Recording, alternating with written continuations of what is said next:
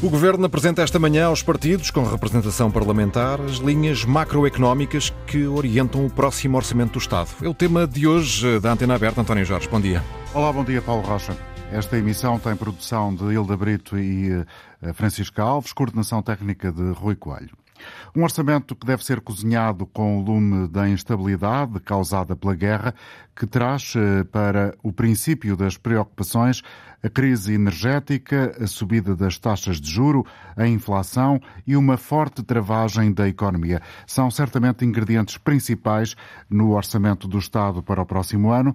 Nesta semana que agora termina, no Dia da República, na quarta-feira, o Primeiro-Ministro António Costa afastou para o próximo ano um cenário de não crescimento e menos ainda de recessão, estou a citar as palavras do Primeiro-Ministro, e antecipou que a economia portuguesa disse António Costa, vai continuar a crescer acima da média europeia e estimou que se assistirá a uma desaceleração da inflação.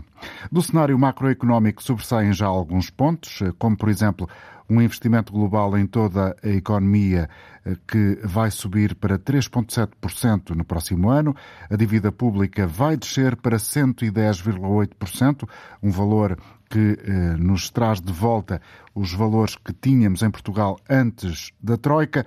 Vai haver atualização nos escalões do IRS, vai haver uma redução seletiva do IRC, atualização das pensões, aumentos na função pública. São alguns destes pontos que devem estar a ser apresentados esta manhã nas reuniões com os partidos sobre o Orçamento do Estado, reuniões que se realizam ao abrigo do Estatuto da Oposição. O Governo, representado pelo Ministro das Finanças, Fernando Medina, mas também por Ana Catarina Mendes, ministra adjunta. Já uh, foram recebidos alguns partidos. João Vasco, repórter da Antena 1, a acompanhar estas reuniões. O que é que foi dito? Que Portugal vai crescer 1,3% no próximo ano e que a taxa de inflação se vai situar nos 4%. Foi com base neste cenário que o Governo desenhou o orçamento do Estado para o próximo ano. Estes dados ainda não foram transmitidos por qualquer partido, mas foram apurados há instantes pela Antena 1. O Governo quer reduzir a dívida pública para os 111% do PIB no final de 2023 4 pontos percentuais abaixo do valor da dívida pública este ano, que se situará nos 115%. Quanto ao déficit, o Governo quer reduzi-lo para 0,8%, 0,9%, eh, aliás, corrijo, 0,9% em 2023. Para este ano, o Executivo mantém a meta de terminar o ano com um déficit de 1,9% do PIB. Eh, neste momento, o Ministro das Finanças e a Ministra dos Assuntos Parlamentares, Ana Catarina Mendes, estão reunidos com o PC PCP, depois de já se terem reunido com o Bloco de Esquerda, PAN e LIVRE. O Bloco de Esquerda uh, saiu há pouco da reunião com o Governo. Pedro Filipe Soares, líder parlamentar do partido, diz que o Executivo admitiu que vai haver um empobrecimento da população no próximo ano e uma perda de poder de compra. E face a esses números, o Bloco de Esquerda acusa o Governo de se resignar. O LIVRE, primeiro partido a ser recebido esta manhã pelo Governo, está mais eh, pessimista do que o Executivo relativamente ao crescimento económico para o próximo ano. Rui Tavares está mais eh, pessimista do que Fernando Medina. Apesar de termos achado que a meta de 1,9 não fazia o suficiente pelas pessoas em 2022 e, portanto, por isso não votámos a favor do orçamento de 2022, achámos que havia folga para ir mais longe. Este era um som sobre a meta do déficit. Peço desculpa pela troca eh, de sons que eh, queríamos ouvir eh, de Rui Tavares. Rui Tavares aqui falava do brilharete que o Governo quer fazer junto de Bruxelas com as metas do déficit de 1,9% este ano e de 0,9% em 2023. Rui Tavares é muito crítico dessa estratégia do Governo. Agora sim, escutamos Rui Tavares a criticar o excessivo otimismo do Governo relativamente ao crescimento económico para o próximo ano. O governo continua a dizer que não prevê uma recessão para o próximo ano.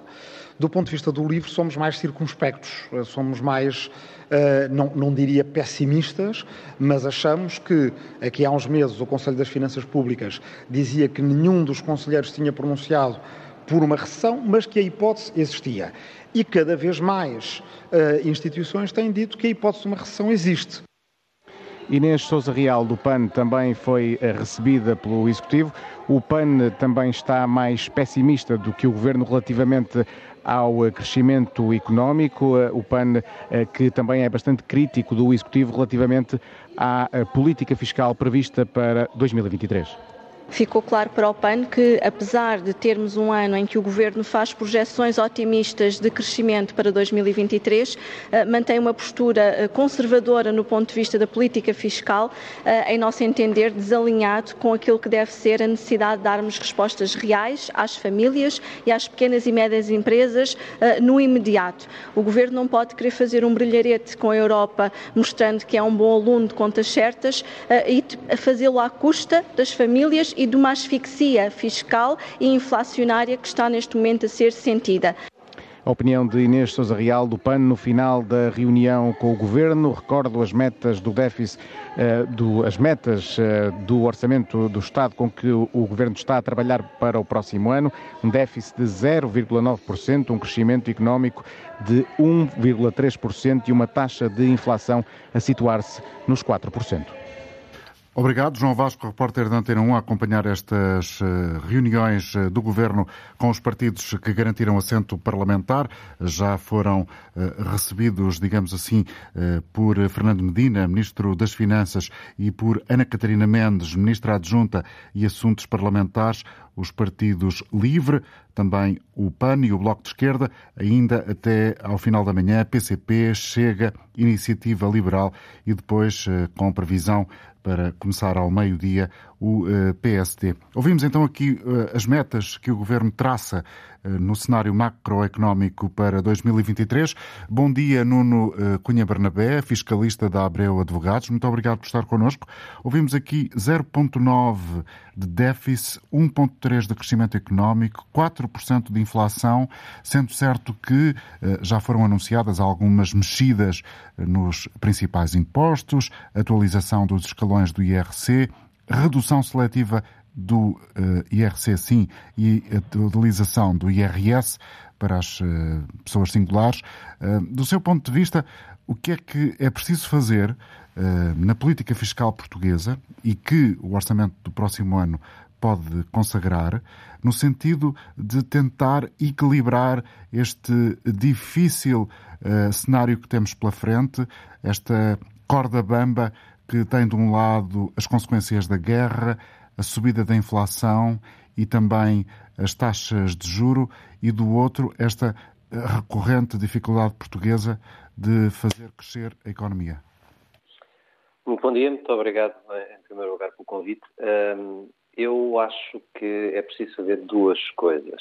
Primeiro, é preciso começar por ser mais generoso relativamente àquilo que é eh, aquelas que são as medidas fiscais e, no fundo, acomodar um maior impacto para mitigar aquilo que, eh, através da política fiscal, aquilo que são os efeitos da inflação e também da subida de taxas de juro.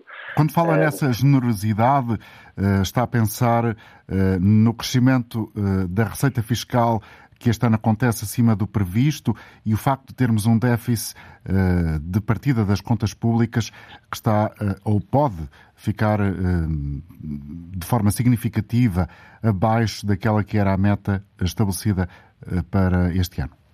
Exatamente, estou, estou, a pensar dessa forma. O orçamento, como qual dos orçamentos, é construído a pensar num cenário para o próximo ano.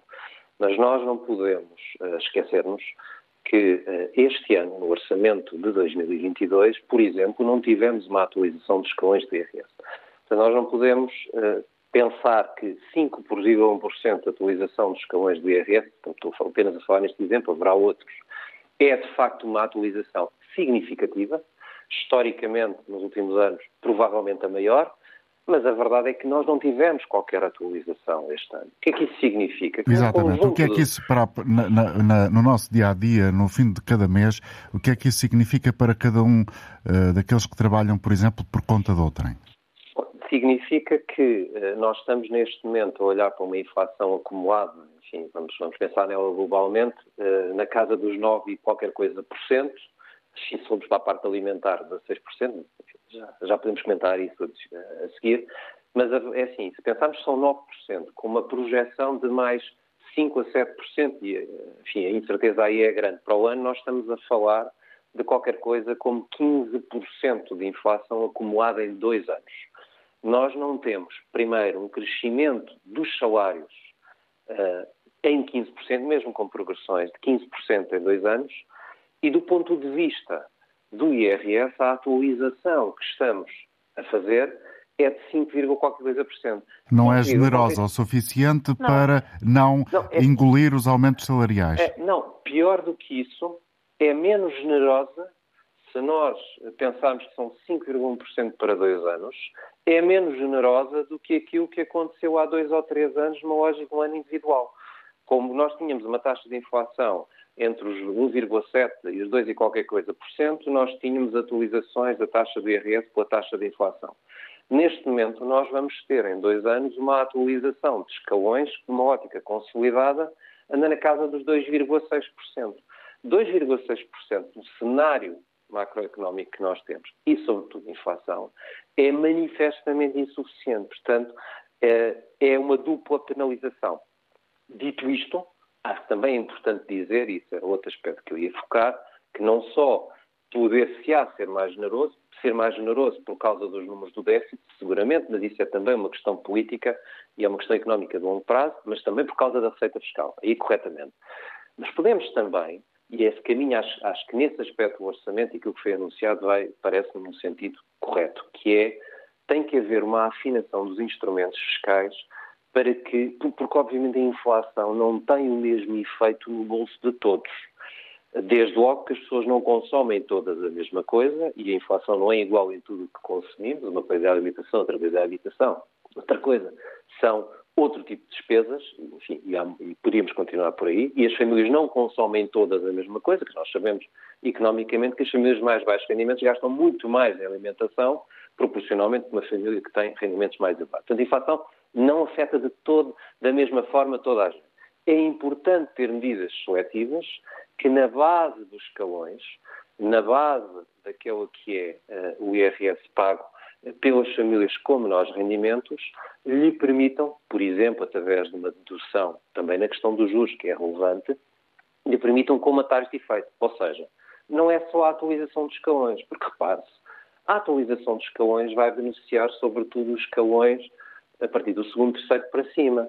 Eh, para baixo, essa atualização é comida pelo aumento do salário mínimo nacional eh, que entretanto é feito. E o Governo já percebeu isso e ontem na concertação social uma das coisas que foi, que foi precisamente discutida nessa afinação é haver aqui uma correção também. Portanto, o que nós precisamos é de usar os vários instrumentos que temos, as deduções à coleta, uhum. uh, os IRS jovens, para tentar, no fundo, ser mais efetivos e proporcionar, reservar maior, ser mais, mais generosos com quem efetivamente mais precisa. Estas não, medidas não... transversais são, são, uh, são, não são, se calhar, as mais, as mais proporcionais e efetivas. Nuno Cunha Bernabé, fiscalista, já volto a conversar consigo. Deixe-me só também cumprimentar Pedro Brás Teixeira, economista, diretor do Gabinete de Estudos do Fórum para a Competitividade. Muito bom dia. Bom dia. Muito obrigado dia. por estar eh, também connosco. Ouvimos aqui no início deste programa uh, a ideia de que o Governo está a trabalhar num cenário em que quer reduzir a dívida pública de uh, um nível que está nesta altura à volta dos 115%.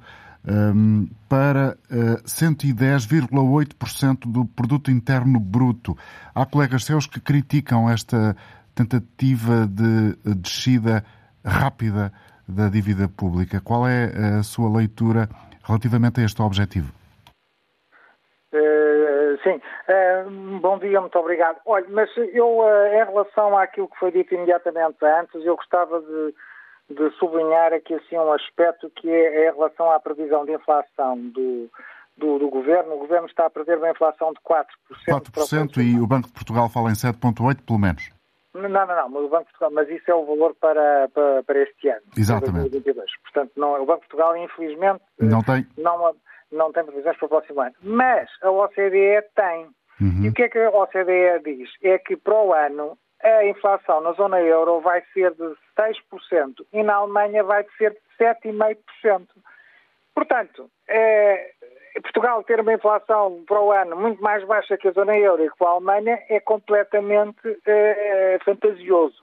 Esta previsão de inflação do governo é a componente da, do cenário macroeconómico que está mais desfasado.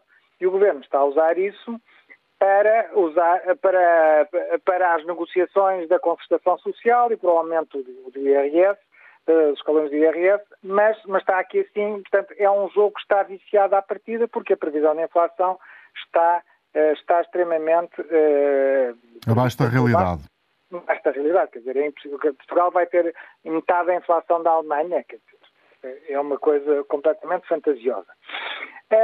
E eu gostava também de sublinhar realmente este aspecto que foi aqui dito, que em termos acumulados vai haver uma penalização, se o Governo insistir neste aumento dos escalões do IRS de apenas 5,1%, vai haver uma dupla penalização para as famílias, porque os salários não vão, o salário antes dos impostos não vai acompanhar a inflação e depois a pessoa leva um aumento de impostos é, por cima. Portanto, há uma dupla penalização das famílias que é totalmente incompreensível no atual cenário. É, porque foi aqui dito realmente que a receita fiscal em 2022 está muito acima do, do, do, esperado, mas há um efeito da inflação sobre as contas públicas que não passa pelo déficit. Uh, e daí a enorme facilidade que o Governo uh, apresenta nesta redução da dívida pública. Uh, a dívida pública não está, está a reduzir-se porque a inflação aumenta artificialmente o PIB e, portanto, aquilo parece. Não é. Que, parece que estamos a reduzir a imensa dívida, mas é só a inflação que está a ajudar. Aliás, o BCE está a subir as taxas de juros. É verdade, sim, senhor. Só que as taxas de juros eh, estão ainda muitíssimo baixas e muitíssimo abaixo da inflação. Portanto, as taxas de juros reais, isto é, descontadas da inflação, estão extraordinariamente negativas. Portanto, diz-se, ah, o governo vai pagar este ano, finalmente vai pagar mais juros do que, o, do que o ano passado. É verdade, só que vai receber uma ajuda na, na, na dívida que não aparece no déficit, que é esta questão da inflação. Portanto, é, eu, eu concordo que realmente existe margem orçamental para ir mais longe do que o governo do que o governo, uh, do que o governo Pedro Brás Teixeira, já volto a conversar consigo. Deixe-me só trazer aqui muito rapidamente também o Nuno Cunha Bernabé, fiscalista da Abreu Advogados, para lhe perguntar a redução seletiva do IRC para as empresas, portanto, é o caminho uh, que Portugal uh, precisa para o próximo ano, tendo em conta o contexto que temos? Nuno Cunha Bernabé? Então, peço desculpa. Ah. A, a, a, redução seletiva é claramente um dos instrumentos do lado das empresas que, do lado das empresas que pode, que pode ajudar uh, eu noto que a questão da redução do IRC eh, é uma questão que está colocada, no fundo, como o reverso da medalha daquilo que são os objetivos em termos de política e evolução da evolução, política salarial do governo, não só para o setor público, mas também eh, como induzindo um comportamento semelhante do ponto de vista privado, e, portanto, é o outro lado da moeda da concertação. Portanto, vamos ver qual é o resultado destas reuniões bilaterais, vamos ver o que é que depois disso resulta para o orçamento, mas é assim, estamos a, estamos a não há um efeito direto, digamos assim, sobre as famílias. Não acho que vá ter. É uma medida positiva, como é positivo tudo aquilo que seja, obviamente, tendo indutor da competitividade das empresas e reconhecedor da diversidade dos setores, e porque a situação das empresas neste contexto não é, obviamente, uh, toda a mesma. É o caminho, mas, mas o que faz mais falta neste momento não é, eh, não é eh, a maior seletividade dos instrumentos contra as empresas. Esses fazem sempre falta, obviamente, mas faz mais falta ser mais ambicioso e mais seletivo ainda do lado das famílias. Muito obrigado, Nuno Cunha Bernabé. Pedro Brás Teixeira, este lado uh, da questão, ou seja, aquele que está mais diretamente relacionado com o mundo empresarial, é também pouco ambicioso do seu ponto de vista? Sim, parece claramente pouco ambicioso. Um em relação à questão já agora da redução, do, redução seletiva do IRC, nós temos em Portugal eh, um problema muito grave que é uma taxa de IRC extremamente elevada e uma enorme complexidade do IRC. Uh, e o que significa também que há imensos investidores estrangeiros que, quando estão a tentar a fazer a seleção, deixa cá ver onde é que eu vou investir, põem lá a lista dos países e Portugal, por causa desta taxa de IRC, é cortado logo da lista. Nós nunca vamos à final, digamos assim.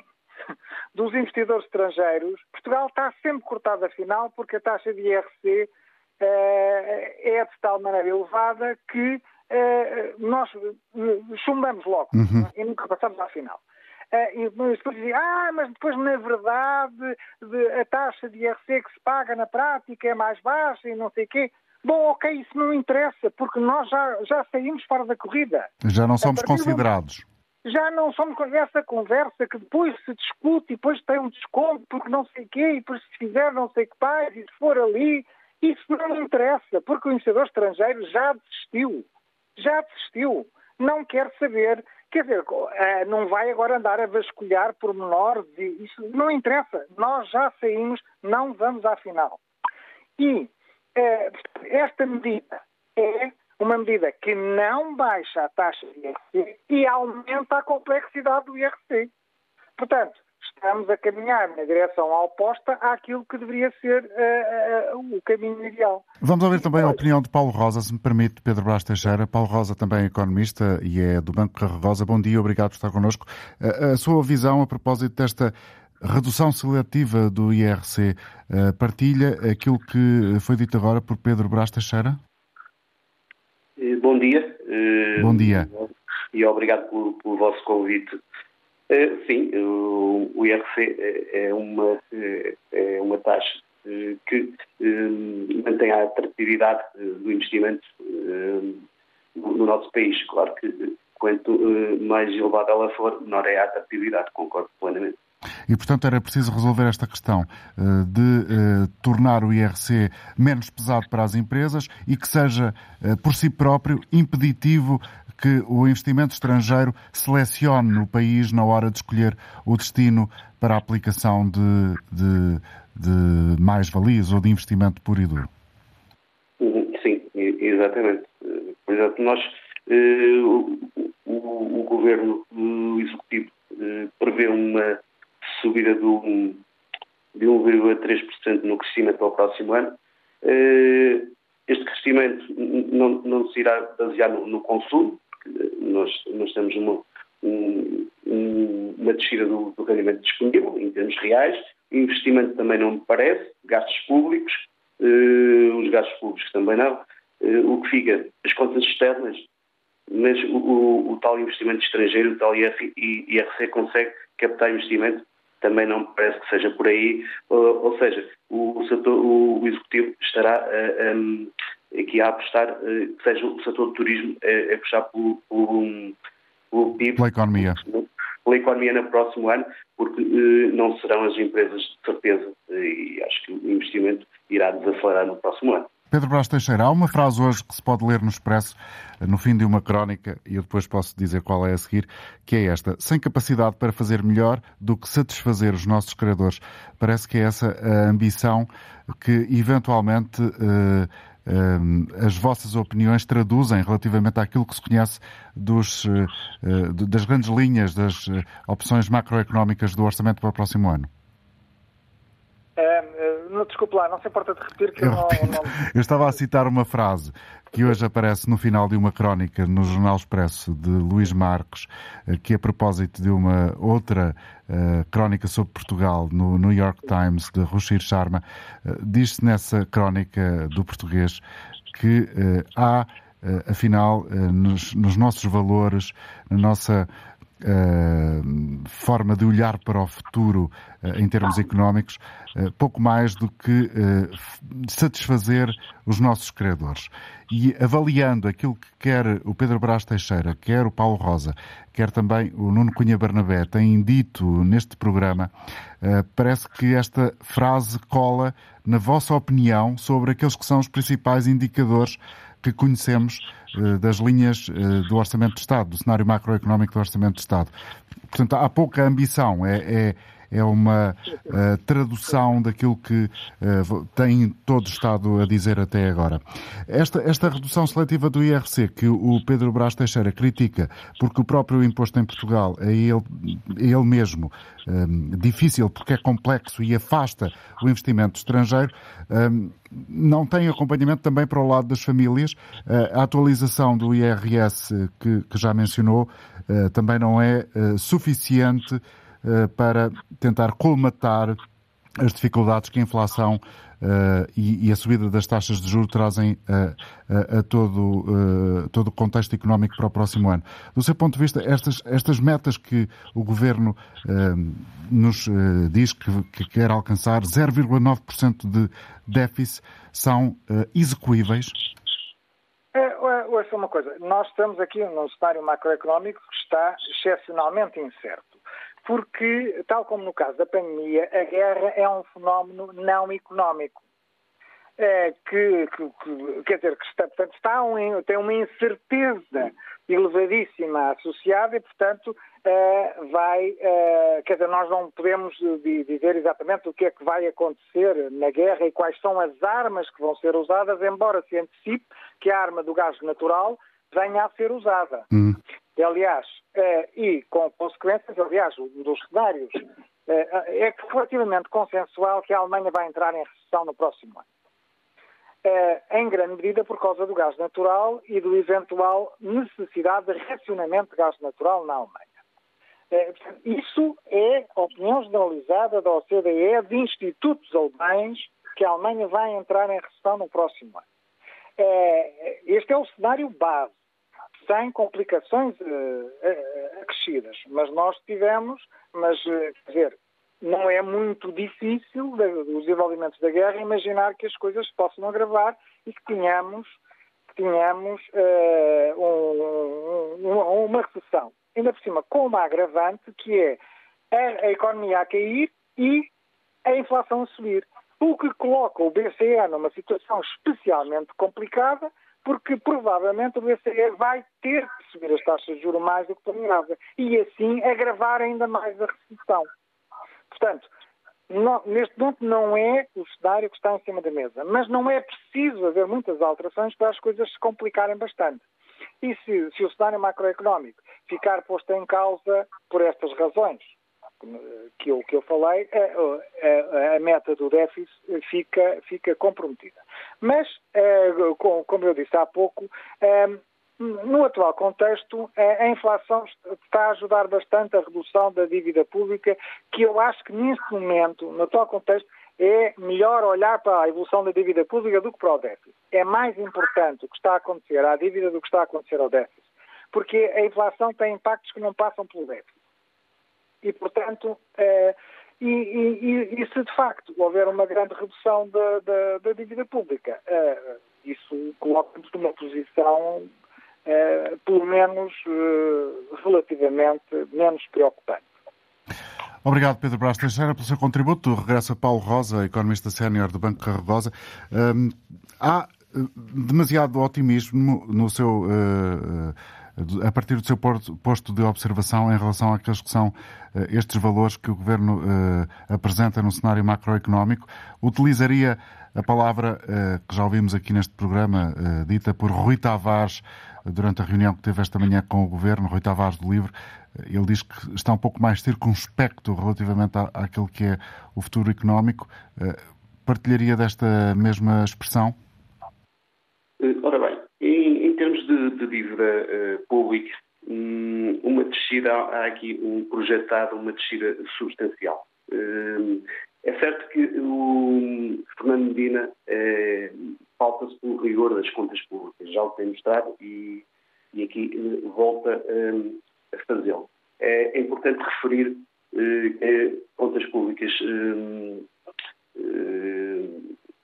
consolidadas, contas públicas eh, SES, eh, são importantes. Eh, o caso de, Portugal, neste momento, a taxa de juro é 10 anos, neste momento está a 3,22, acima de 100 pontos, 110 pontos base da, da que é 2,13, e consegue estar ligeiramente abaixo da espanhol e muito abaixo da italiana. Ou seja, isto permite eh, permite que o país se financie eh, a taxas mais baratas que outros países periféricos. É o tal valor da credibilidade. Exatamente. No entanto, isto tem um custo. Tem um custo que é o, o, a descida do rendimento disponível para as famílias. Em termos reais, nós temos uma descida do rendimento disponível. Não há volta a dar. Uh, pode haver, em termos nominais, há, há uma subida, uh, que eu julgo que também é, é ainda ligeira, mas por força da, da, da, inflação bastante elevada, em termos reais, vai existir uma. Ou seja, nos dois pratos da balança, eh, como o Paulo Rosa está aqui a sublinhar, temos por um lado a credibilidade das contas públicas portuguesas eh, com o abaixamento da dívida pública e no outro prato da balança está a contenção que isso na prática vai traduzir junto das famílias, porque vai ter impacto no dia a dia das famílias. Exato, e por aí é que este número de 1,3% de crescimento pode não ser execuível.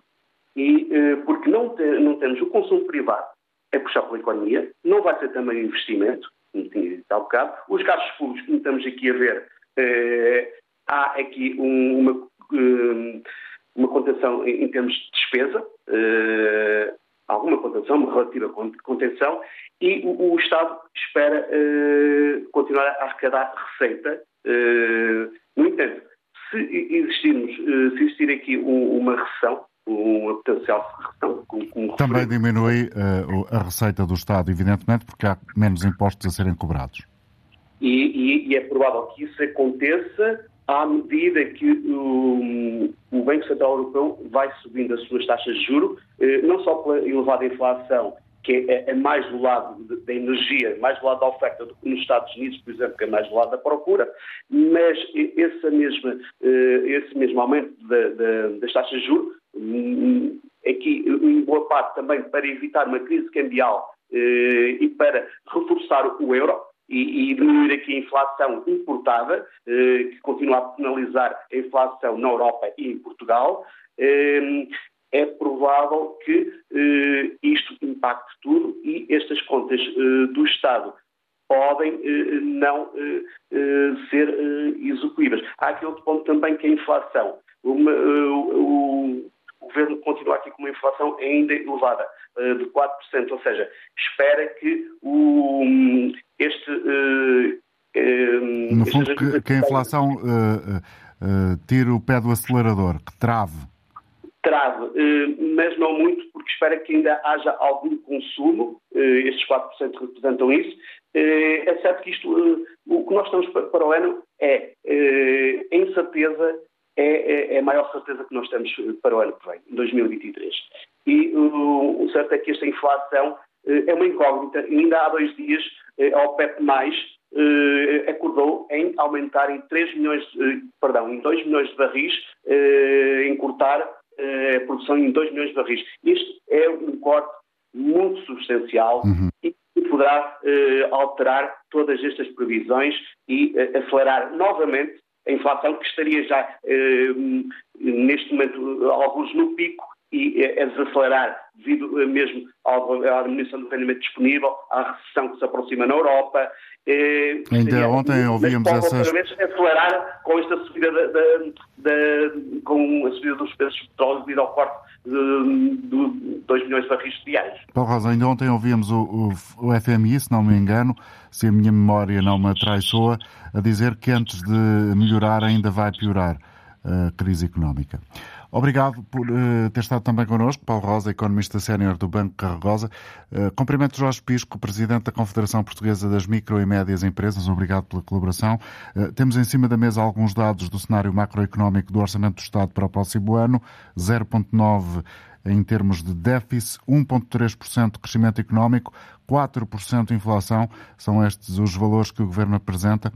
Já aqui conhecemos alguns dados daquilo que vai acontecer em termos de política fiscal, qual é a previsão que pode fazer, eh, tendo em conta estas, estas eh, barreiras, estas linhas? Ah, bom, dia, António Jorge, bom dia ao auditório, muito obrigado pelo vosso convite. Eu começaria pela afirmação que o Dr. António Paulo Rosa acabou por eh, ter agora no final do seu comentário, que os micro e pequenos empresários têm nem certeza, a sua melhor certeza relativamente àquilo que virá porque na realidade desconhecemos o conteúdo daquilo que é as medidas que o Governo e o Orçamento de Estado que, que, o Governo irá apresentar e aquilo que nós, para já é conhecido, eh, nada de bom eh, nos parece que terá eh, e que terão os empresários, os micro e pequenos empresários poderão aí adquirir. Já que há medidas que estão apresentadas que na realidade não serão grandes medidas, uh, tendo em conta aquilo que é o tecido empresarial português e aquilo que são as micro pequenas empresas, tendo em conta uh, a situação que, uh, económica que o país apresenta no, presentemente. Não é? Hum. Nem o aumento, por exemplo, da função pública pode contribuir para, de alguma forma, dinamizar as pequenas e médias empresas, na perspectiva de que o consumo possa ser animado, ou pelo menos um pouco mais animado, com este aumento? Dito que uh, o aumento do, do, do, salário mínimo é um reforço para o aumento do, do poder de compra. Isso uh, ajuda também as micro e pequenas empresas porque contribui para uh, a melhoria da, do, sistema económico nacional. Isso não temos dúvidas absolutamente nenhumas, isso é um contributo bastante importante. Agora, questões, por exemplo, como o luto tributável dos 50 mil euros de taxas reduzidas para as pequenas e médias empresas, não é substancial quando, na realidade, ela é avançado em abstrato, quando as empresas já não pagariam, provavelmente já não pagariam face à sua difícil situação económica, porque eh, eh, há medidas aqui que, que se avançam e é preciso conhecê-las depois em pormenor e temos que aguardar que, que o orçamento seja apresentado. Pois, com certeza na realidade, depois, eh, face à situação económica com que as empresas eh, vêm de dois anos de pandemia, da situação que resulta também de, do período agora de, de, crise económica resultante da guerra, a situação que as empresas têm eh, são medidas que são apresentadas, mas que depois, no concreto, elas acabam por não ter um, uma aplicação. Ou pelo menos um retorno e, e, e as retorno, vantagens que se anunciam e prevêem eventualmente. Não, isso, essa é que é a realidade que depois, eh, na realidade, depois acabam por não ter uma eficácia que se, que se pretenda. Porque, na realidade, aquilo que as micro e pequenas empresas reclamam e aquilo que nós temos apresentado ao Governo era a redução do apoio à retoma nos, nos setores mais afetados. E isso era importante que se tivesse, porque, na realidade, é necessário que as reduções dos custos fixos e de contexto, nomeadamente da energia, das comunicações, têm que ser colocadas. Era necessário que houvesse, eh, nas tributações autónomas, a isenção de tributação autónoma das das, de uma primeira viatura das micro pequenas empresas e não das questões como é, como é apresentada eh, relativamente à questão, perdão, da redução de dois pontos, eh, dois pontos e meio de, nas, nos veículos híbridos e de, dos veículos a gás, ou seja, não é essa as questões, nós, estas são medidas que nós temos apresentado ao Governo e que fazem parte de uma carta reclamativa para o, de uma carta reclamativa para o, o perdão, para a, a legislatura 2022-2026 e que são medidas concretas, a extinção do agravamento das tributações autónomas, nomeadamente para os resultados fiscais negativos nos últimos três anos, porque na realidade as empresas nos últimos três anos têm tido situações, eh, têm resultados negativos. Isso era importante que o Governo pudesse vir a contemplar. E, temos que aguardar para ver Vamos ver então. Na próxima semana certamente já teremos mais dados. O eh, documento vai ser apresentado, tudo indica, na próxima segunda-feira segunda-feira. Bom dia, Ana Cid Gonçalves. Agradeço também estar com a Antena 1 esta manhã, secretária-geral da Associação Portuguesa de Famílias Numerosas. Com estes eh, dados que temos em cima da mesa e que alguns partidos já comentaram, porque estão a conhecê-los também a esta hora e já, conheci, já os conheceram esta manhã, eh, há, expectativas eh, que o próximo ano possa, de alguma forma, não ser tão mau como os indicadores internacionais e nacionais traduzem? Não, infelizmente não há. Eh, infelizmente estamos bastante preocupados porque, de facto, vivemos tempos difíceis, há um aumento substancial daquilo que são as despesas essenciais e as despesas essenciais são muito mais um, eh, elevadas quando existem várias, várias, uh, várias crianças e jovens a cargo. E, de facto, nós temos uma fiscalidade e temos uma, umas, um, um enquadramento legal que prejudica quem tem filhos. E, portanto, há uma boa notícia no sentido da diminuição do IRS para os jovens, mas ainda assim era necessário que houvesse medidas concretas para as famílias jovens com filhos. Porque uma coisa é ser jovem, outra coisa é ser jovem, mesma idade, mesmo rendimento e ter filhos. Eh, e, de facto, não, não, não vemos essa preocupação de ter medidas concretas para as famílias jovens com filhos. Uh, daquilo que se conhece neste momento, não existe nenhuma medida específica para estas famílias.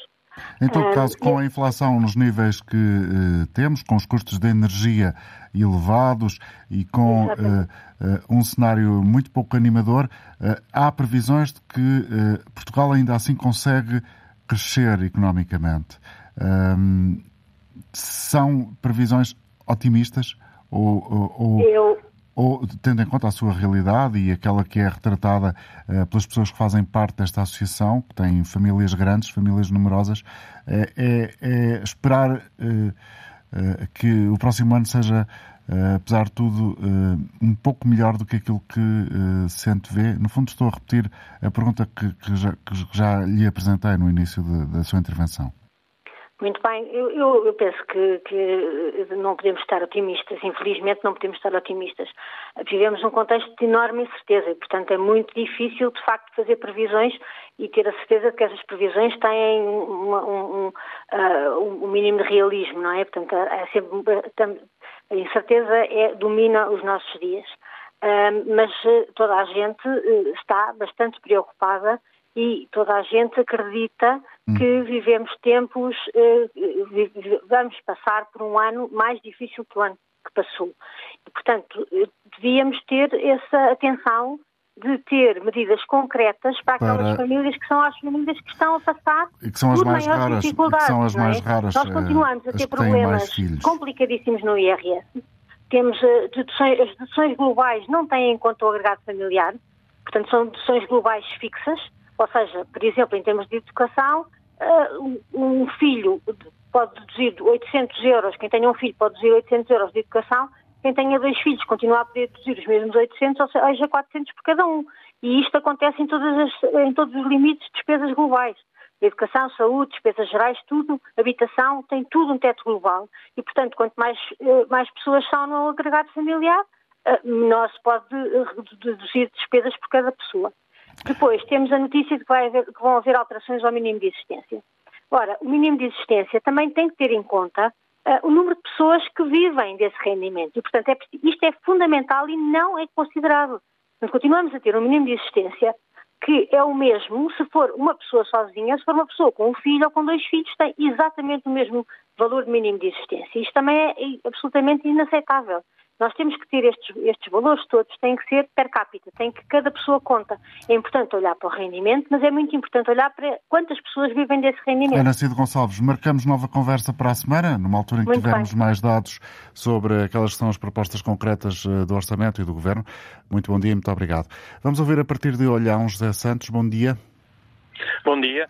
Uh, penso que a questão tem a ver com o orçamento uh, que vai ser apresentado na segunda-feira pelo Governo, o uh, que é que eu acho, qual é a opinião do, dos ouvintes. Pronto, na minha opinião, é um, um orçamento irrealista e passo a explicar porquê rapidamente. O PIB, ou seja, uh, apreciando as, as, as, várias componentes macroeconómicas do PIB, nós temos, sabemos que o PIB é as exportações, mais a formação bruta de capital fixo, vulgo investimento, consumo interno menos uh, importações. Ora, se, nós, se os nossos cinco mercados principais de Portugal, a Alemanha, Inglaterra, o Reino Unido, Espanha, Itália e França vão estar em recessão, possivelmente nós vamos ter uma diminuição das exportações. Nós possivelmente também vamos ter uma diminuição no investimento estrangeiro. Se calhar os outros países como também estão, como, como também estarão em recessão, possivelmente não virão tantos, tantos turistas.